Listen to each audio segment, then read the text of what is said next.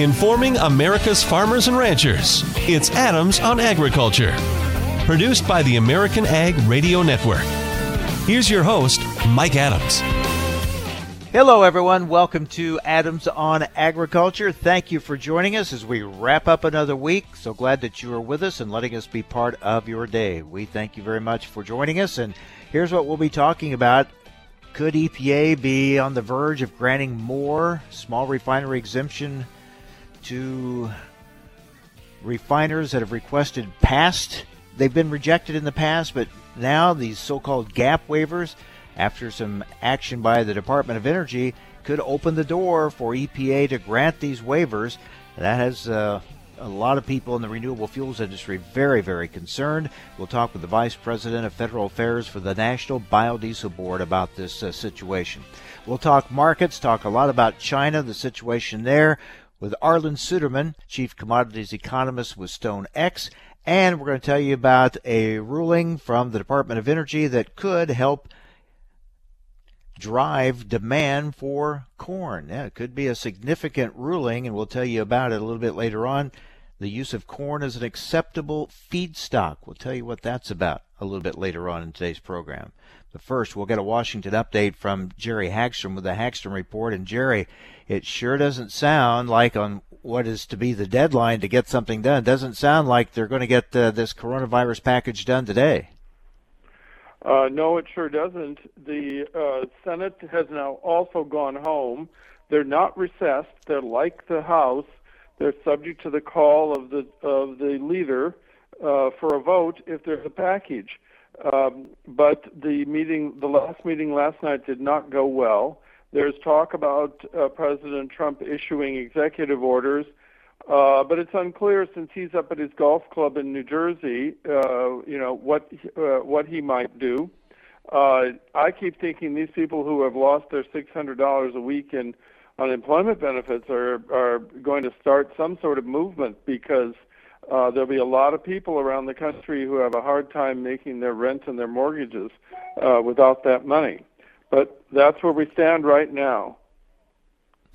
And where we stand is is politics as usual to, in today's world, where you basically have both sides pointing fingers at each other and nothing getting done. That's right. Now we do have one positive point on the uh, sort of on the agriculture and nutrition side, uh, and that is that four Republican senators have now said that they believe there should be uh, an increase in, in nutrition benefits. Uh, and most important is uh, Senate Agriculture Chairman Pat Roberts, who has told the Associated Press that he spoke with, with Senate Majority Leader Mitch McConnell about that. Now, Senate Agriculture Ranking Member Debbie Stabenow, the top Democrat on the committee, had said she won't support aid for farmers if you don't do something for the people who need food. And so this is a positive step that if they get beyond their big problems, uh, that uh, that you could have a deal on agriculture that would work.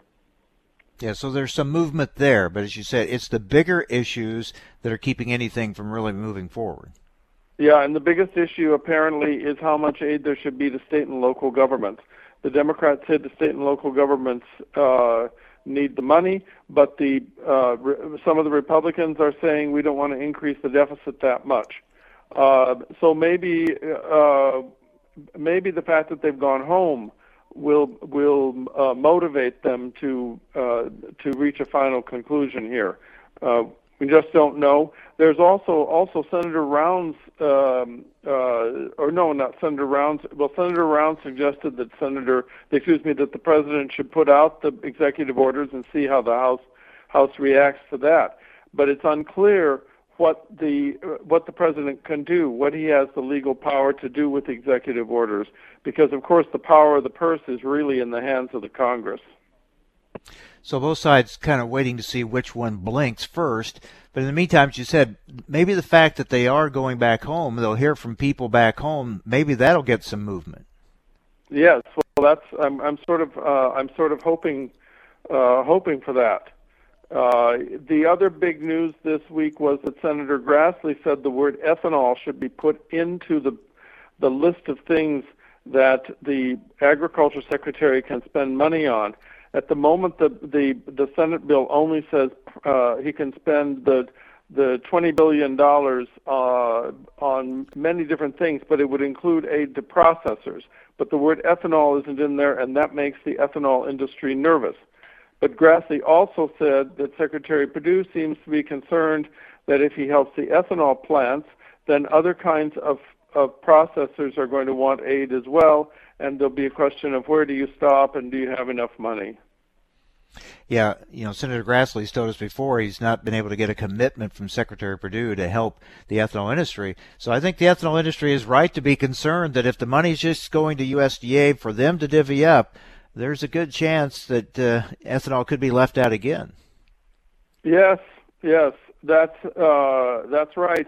And and uh, um, today I just heard uh, President Trump on TV saying, criticizing Joe Biden, saying one he doesn't like our kind of energy. Well, I assume that that is a criticism of Biden because he talks about alternatives to oil. So President Trump's commitments to the oil industry are still very strong. Uh, meanwhile, and we're also going to be talking in our next segment about uh, these uh, possible uh, granting of these so-called gap year waivers to the RFS. We'll be talking about that. That's a key issue.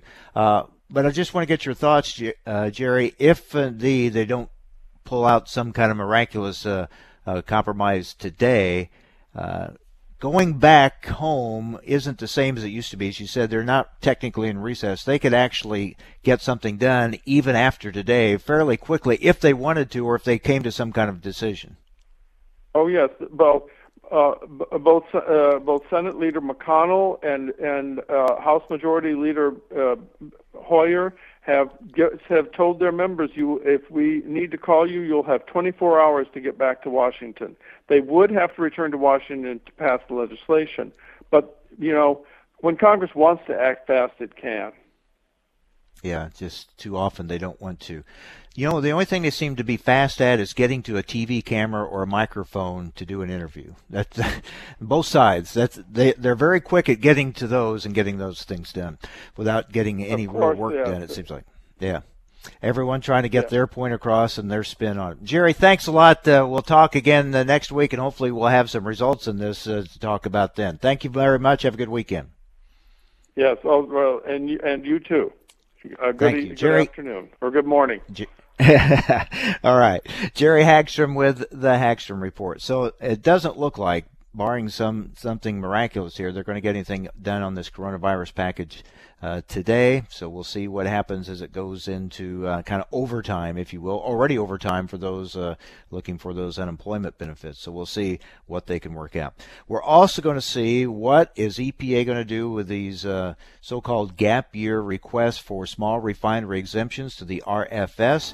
Is this going to be kind of put in limbo until after the election, or is something going to happen before then? A lot at stake for the uh, not only the ethanol industry but the biodiesel industry as well. Up next, we'll talk with Kurt Kovarik, Vice President Federal Affairs for the National Biodiesel Board. Stay with us. You're listening to AOA.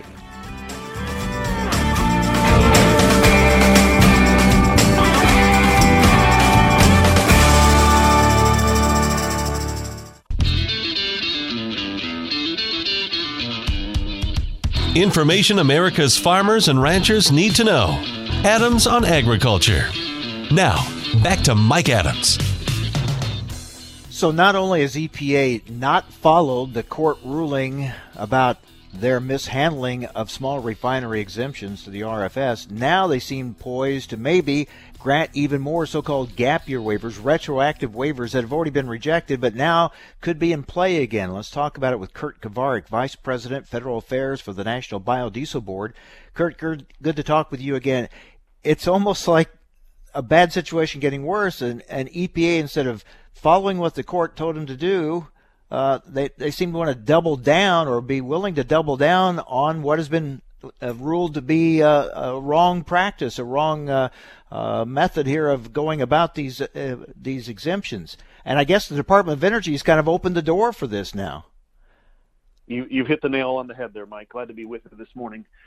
We all viewed uh, this 10th Circuit decision um, in January as kind of a course correction. We we recognize that this EPA, under, uh, particularly under Administrator Pruitt, decided to hand out favors, regardless of the law, regardless of the statute, to his refiner friends. We viewed this court decision that essentially rebuked EPA on uh, three different counts of how they were handling the small refiner exemption program as an opportunity for Administrator Wheeler and the Trump administration to demonstrate, hey, this this was wrong. Let's make it right. They've not only have they not done that, as you said, they've entertained this nonsensical approach of considering 85 uh, or 87.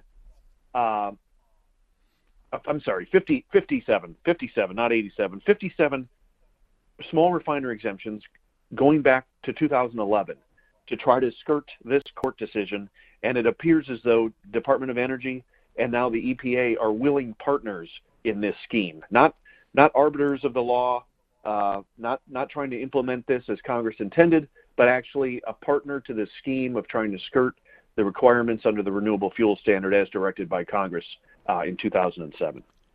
Could they be, as some have suspected, basically just wanting to stall till after the election, basically holding out the the opportunity or the possibility to the oil industry, the refiners, you might get these exemptions, and at the same time saying to the renewable fuels industry, well, we haven't granted them yet, and kind of leave this limbo till after the election. There's no doubt the intention right now is to not make uh, any of the parties upset between now and November 3rd. I think that's the key motivation uh, for this EPA. I, I think most view these uh, 58 uh, gap year small refiner exemptions as a bit of a hot, hot potato. I don't think Administrator Wheeler wanted to consider them, so that's why he sent them over to DOE almost immediately. And I think it's the reason DOE got them back to EPA as quickly as they did. Everyone recognizes the the idiocy of even considering these, so no one wants them on their plate. But I would say this, Mike, this is a, this is the key issue for your listeners who have an interest in the ag economy, an ethanol plant, a biodiesel plant, or just want to see the success of the of the ag industry uh, writ large. We can't we can't let them get by with not making a decision on these until November 3rd, because if they do, you know, we essentially lose all leverage. If if EPA thinks they have uh, authority to grant these and they need to be granted, let let's grant them before the election so that the voters have an opportunity to voice their their opposition or their concern about that decision. If they don't think they should be granted, you know what? Deny them. Give people an opportunity to react to what EPA does here because the fact of the matter is if this goes beyond November 3rd, there's no telling. I'm not I'm not predicting where this election is going to go, but I know that this administration feels like they probably have a lot more leash to run with uh, between November and January of, of this year, regardless of how they want to do that. And we're not going to have uh, much in the way of uh, ways to hold their feet to the fire if, if that's the case. So I would say, you know, get on the phone to your representative or your senator and tell them this has to be dealt with before November because we we have no uh, there's no way to uh, hold them accountable in that period after November and before January, regardless of how this election shakes out.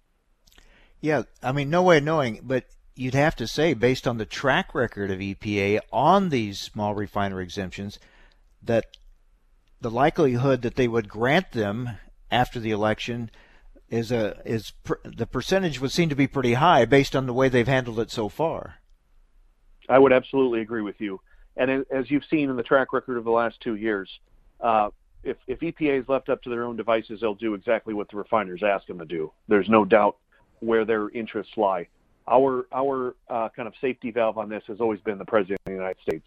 The president ran on and and and has tried to maintain his commitment to support farmers, support the ag uh, community, and support biofuels producers. Every time we get him involved, at the end of the day, it's we end up in a better spot than where we were before it started. But the the problem here is the EPA, and if they're left to their own devices, there's no telling what they will do uh, to help their refiner friends talking with Kurt Kovarik with the National Biodiesel Board. Kurt, we've been talking with the ethanol industry and they saw an improvement as people were starting to get back out and driving and fuel demand was picking up and now of course things have kind of slowed a bit again with these spikes in in these positive tests for coronavirus Uh, so there's concern about moving forward. Where are we with the biodiesel industry as far as demand and, and the biodiesel plants around the country? Sure. I appreciate the opportunity to give you an update there. So as we saw kind of during March and April, uh, demand was reduced anywhere from 20 to 30 percent. I think EIA now is predicting that uh, demand for diesel for the full calendar year might be off by about 10 percent. What's been more harmful to our industry uh, than kind of demand destruction is just supply chain just disruptions. As you know, uh, our feedstocks are very diverse, whether it's distillers corn oil from ethanol plants or soybean oil or animal fats or used cooking oil from restaurants. As those industries were affected, as we saw meat processors shut down, as you see restaurants shut down, we have a lot of producers in different parts of the country whose supply chains for feedstock were just entirely upended. So they've suffered the, the, the biggest economic challenge during this, this time period. As you mentioned, things are picking up on the demand side, which is positive, but we're also concerned about this, you know, new wave of increased cases in many rural areas in many states uh, like Texas and Florida and others where the demand for diesel is, is significantly higher. So we're I wouldn't say we're out of the woods yet. That's why we're still uh, speaking to Congress about relief for the industry to help us uh, navigate this this challenging year. Uh, things are looking up, but I would say we're not out of the woods yet. Yeah, that brings us back to the uh, stalemate over the coronavirus uh, assistance package and the issue of the Senate approach to give the money to e, uh, to USDA and let them decide how that 20 billion is put out for agriculture with no specifications where it goes. I know there's a lot of concern in the biofuels industry whether or not uh, you would be included in, in this round or not. That's right. While we appreciate the, the, the inclusion of agriculture processors in in their definition of eligible entities uh, for that 20 billion dollars, our concern is that it just doesn't go uh, far enough in in expressing the support for the biofuels industry in this in this package. We've got great champions in Senator Grassley and Ernst and Klobuchar and others who've been speaking out about the need for uh, specific assistance in the bill.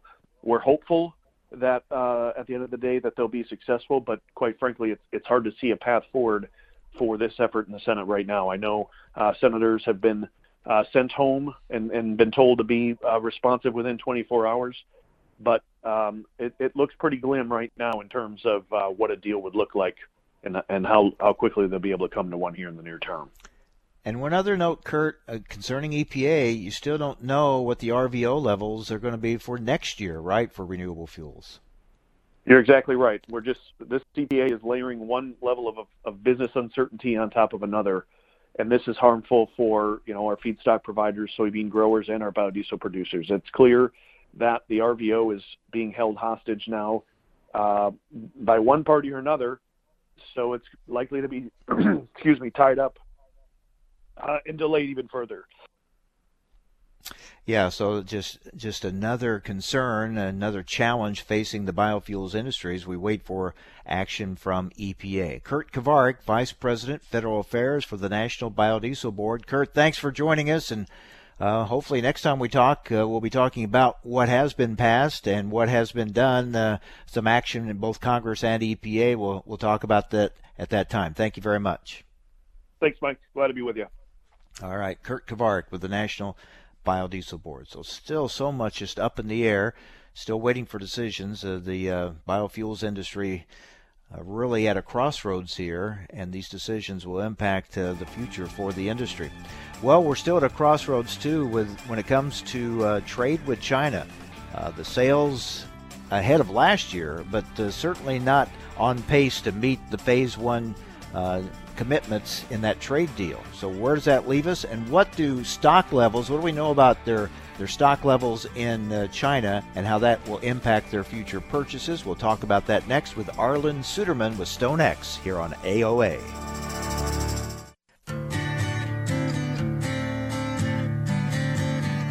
Information America's farmers and ranchers need to know. Adams on Agriculture. Now back to Mike Adams. Always good to talk it over with Arlan Suderman, Chief Commodities Economist for StoneX. All right, Arlan, let's uh, start as we so often do with China. Is this a glass half empty, half full situation? I mean, they're buying and kind of ahead of last year's pace, such as it is, but uh, not really on pace to meet these uh, phase one trade agreement the levels. So how do how do we look at these purchases? Yeah, one of the reasons they're having trouble reaching the goal is because prices are so low. Uh, they should have agreed to volumes instead of value. Uh, mm-hmm. maybe they could have, uh, they would have looked a lot closer, but it is a problem. Uh, it's interesting to note that uh, uh, there's been a big focus in China of late on its need to be self-sufficient, and uh, uh, we've talked before about their ongoing fear of coronavirus shutting down ports that they need to import from. In other words, shutting down Brazil's ports, shutting down our ports. They still believe that'll happen. And uh, we saw President uh, Xi Jinping tour corn farms uh, two weeks ago. Last week, we saw the Vice Premier tour corn farms. This has really risen to the top of their agenda. Um, they don't like to be dependent on other countries, particularly during this time. And then this week there was an article in the state-run media about China's need to be self-sufficient. They said that they were more than self-sufficient for wheat and rice, and they largely are. They just import quality wheat in order to blend with their lower quality wheat. Um, but they said they were 95 sufficient percent sufficient on corn. It's probably closer to 90 percent. But this does suggest that they are very reluctant to increase imports. They want to improve production rather than increase imports. They want to be self-sufficient. The article again mentioned the problems of coronavirus threatening to shut down ports that they need to import from. They may not have a choice not because of the floods, but because of the dryness that we're seeing in a couple of key provinces in northern China, reducing the size of the corn crop. We'll know more next month, but it appears that dryness may have been severe enough to reduce size of this year's crop, so they still may need to yet ratchet up imports of U.S. corn, but they, they don't want to. Always hard to get uh, accurate numbers out of China, but what are your people telling you about their uh, corn and bean stocks? Well, the permanent reserve of corn in China, nobody knows.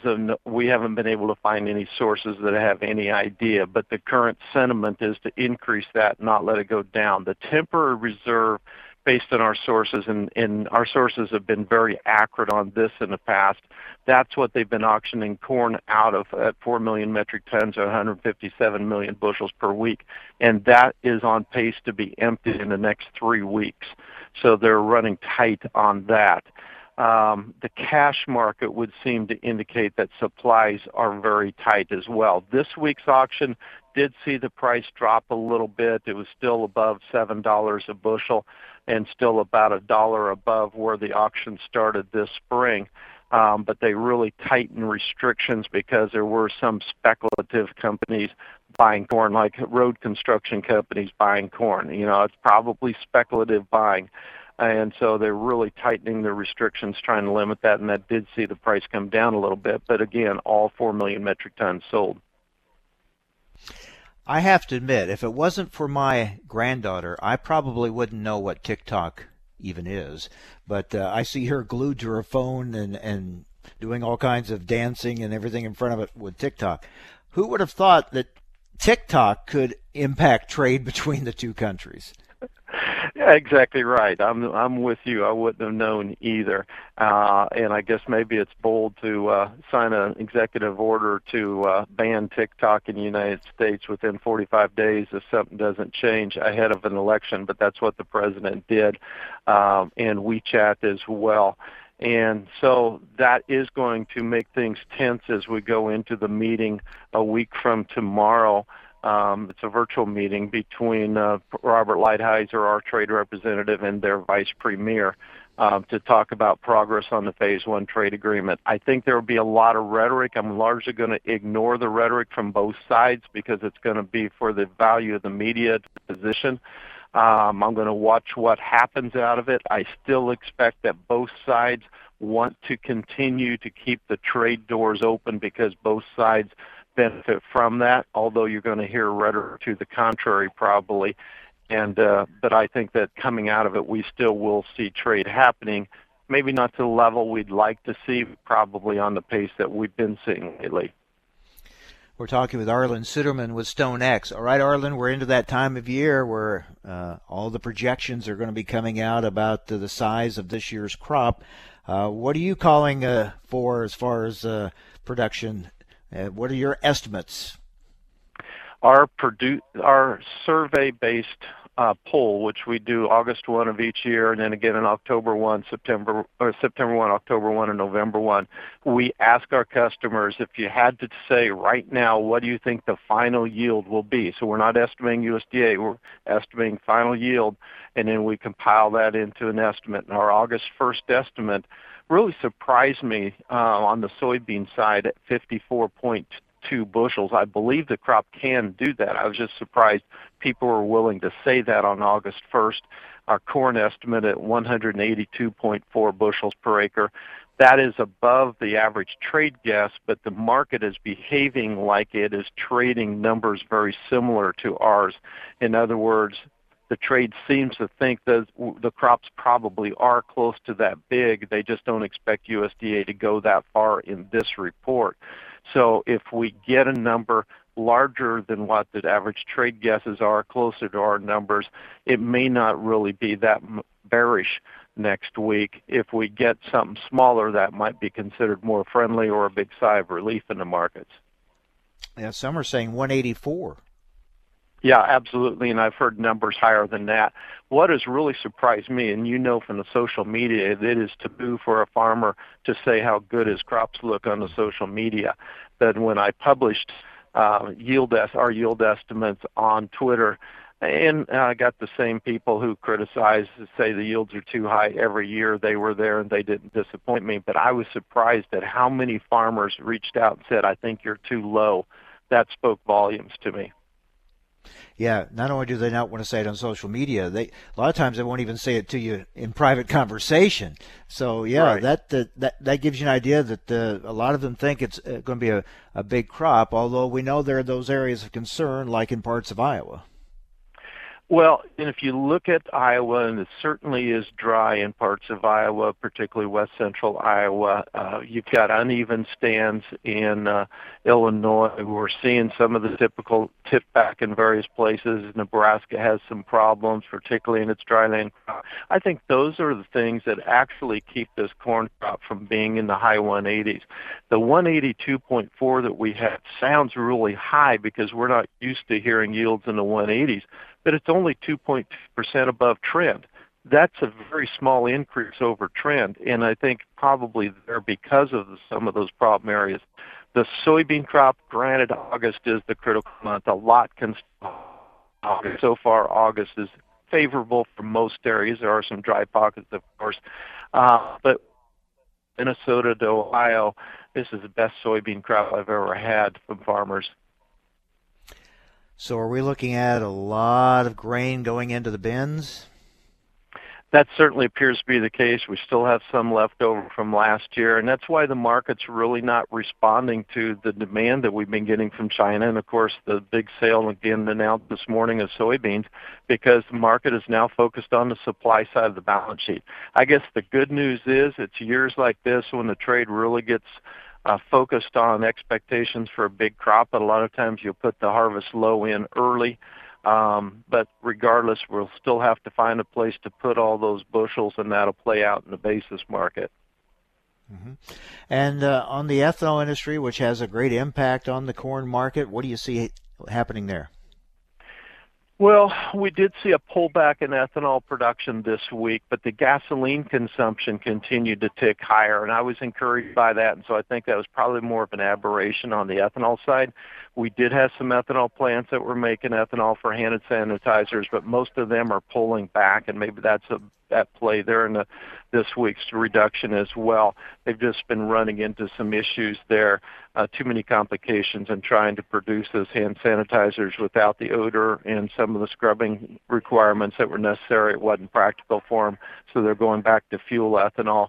Um, but overall, I think we continue to grind higher. It's not as high of numbers as what we would like to see, uh, we really need to see the economy open up, and especially in states like California, Texas, and Florida, uh, get things open up and, and people driving again to consume that ethanol. And still a lot of questions about that. Just just questions about everything uh, as we go into the fall because it seems like there's still more questions and answers on what's going to happen with this virus. Tremendous amount of money in the system, and right now that money, if you look at M1 money supply or M2 money supply, exploding higher. Right now, that money seems to go going into equities, into gold, into crude oil, but they seem to be shorting the ags versus everything else. At some point, that may reverse, but for now, that seems to be a safe play that the money flow is doing. All right, Arlan, thanks a lot, and we'll see uh, how things play out uh, with China and these other areas as well. We'll talk again next week. Thank you. Look forward to it. Take care. Arlan Suderman, Chief Commodities Economist with StoneX. Yeah, we're getting into that uh, time of year where all the projections are going to be flying about the size of this year's crop. All right, up next, a significant uh, development that could increase corn demand corn usage. We'll tell you about it next here on AOA.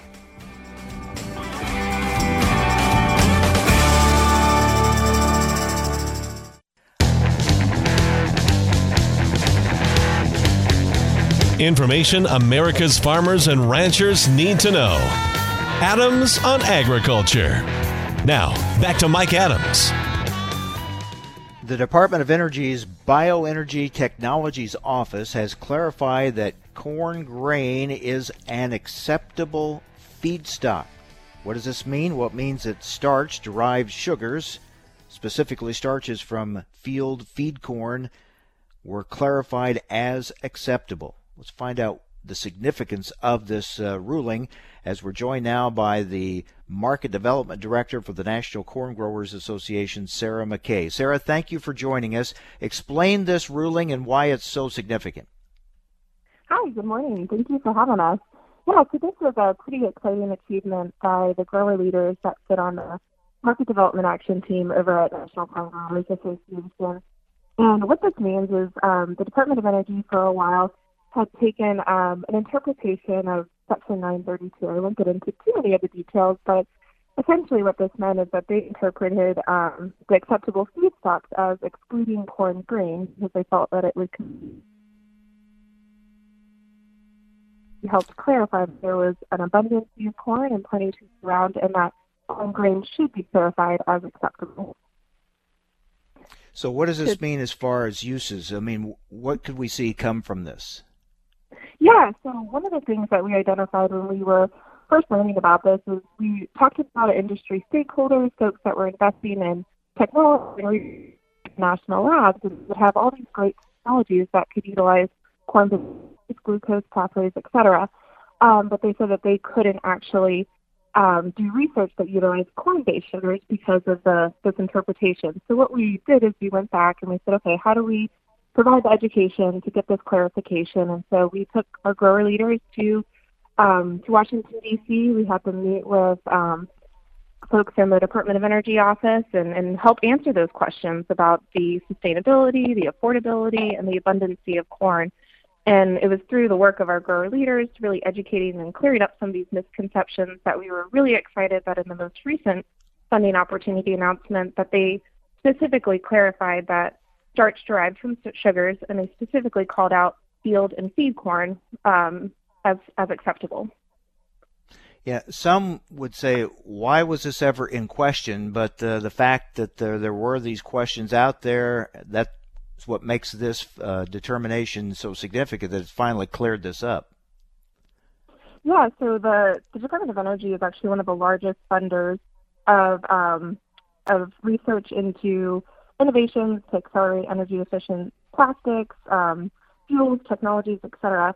And the reason that this, you know, it was just a lot of outdated information about uh, fuel, uh, land use change, the sustainability of corn in general. And so as we um, we had actually put together a document that you can find on ncga.com slash new uses that highlights these values of corn, um, corn as an industrial feedstock and really clarifies a lot of these misconceptions that um, that folks have that when they don't work in agriculture and corn in the day to day. We realized it was really important to, to address these misconceptions so that we can consider corn for these new uses. Very good. All right, Sarah, thanks a lot. good uh, good to have some positive news, and it took a lot of work by a lot of people to get it done, but uh, glad that it did. Thank you very much for giving us the update. Absolutely, absolutely. And it's a tremendous opportunity for folks like our Consider Corn Challenge winners, especially as we're stamping up for the third challenge. You know, when we look at our Consider Corn Challenge winners to date of the nine winners for the first two challenges, we can estimate about a 2.9 billion bushel impact if those um, technologies can get fully commercialized. And they're still in the pilot phases now, but tremendous opportunity to, to use up that corn. Yep, significant indeed. All right. Sarah McKay, Market Development Director for the National Corn Growers Association. Thank you, Sarah. Thank you. All right, as we continue to wait to see what Congress does on this coronavirus assistance package, just some thoughts. You know, it wasn't that long ago. It now seems like a much simpler time when people used to complain that rules and laws were decided in those small, smoke filled rooms in secret by a handful of politicians. We didn't like that. We thought transparency was what we needed, as if somehow being able to watch the legislative process would make it any better. It was a good thought, but it has not brought the hoped for results. Instead, it has seemed to have created even more uncertainty and questions. More voices in the room and eyes on the procedures seemingly have only slowed the already slow legislative process to a crawl and created even more partisan bickering. Gone are the days when elected officials from both parties would get together and produce compromise legislation in a somewhat timely manner. Today, neither side wants to appear as if they gave in to the other and appear weak. Compromise is now seen as a sign of weakness. Leadership is no longer measured by results, but rather by how many media interviews get done and if a party's agenda is protected. It seems as if politicians today can't wait to get out of a hearing or meeting to get in front of a TV camera and microphone to give their spin on what's being discussed. I don't think this is what we had in mind when we called for more transparency. No doubt there are still elected officials in both parties that would like to work together and get things done, but they are often silenced by party leaders.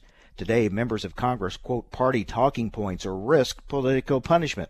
Seldom do we hear politicians emerge from negotiations talking about possible paths forward, but rather about how the other side is keeping progress from being made. Much of this isn't really new. Partisan politics have been going on since our country was founded, but they seem to be getting worse, not better, and today's transparency only seems to confirm what we suspected all along. Instead of providing incentive to be more accountable, transparency now has instead provided a platform to justify a lack of accountability. The legislative process has often been compared to sausage making. In other words, you probably won't like watching it made, but you'll like the end product. However, in today's politics, it seems not only do we not like seeing the process, but we are less and less satisfied with the result. Transparency has some advantages, no doubt, but it also makes us question if the ends ever really justify the means.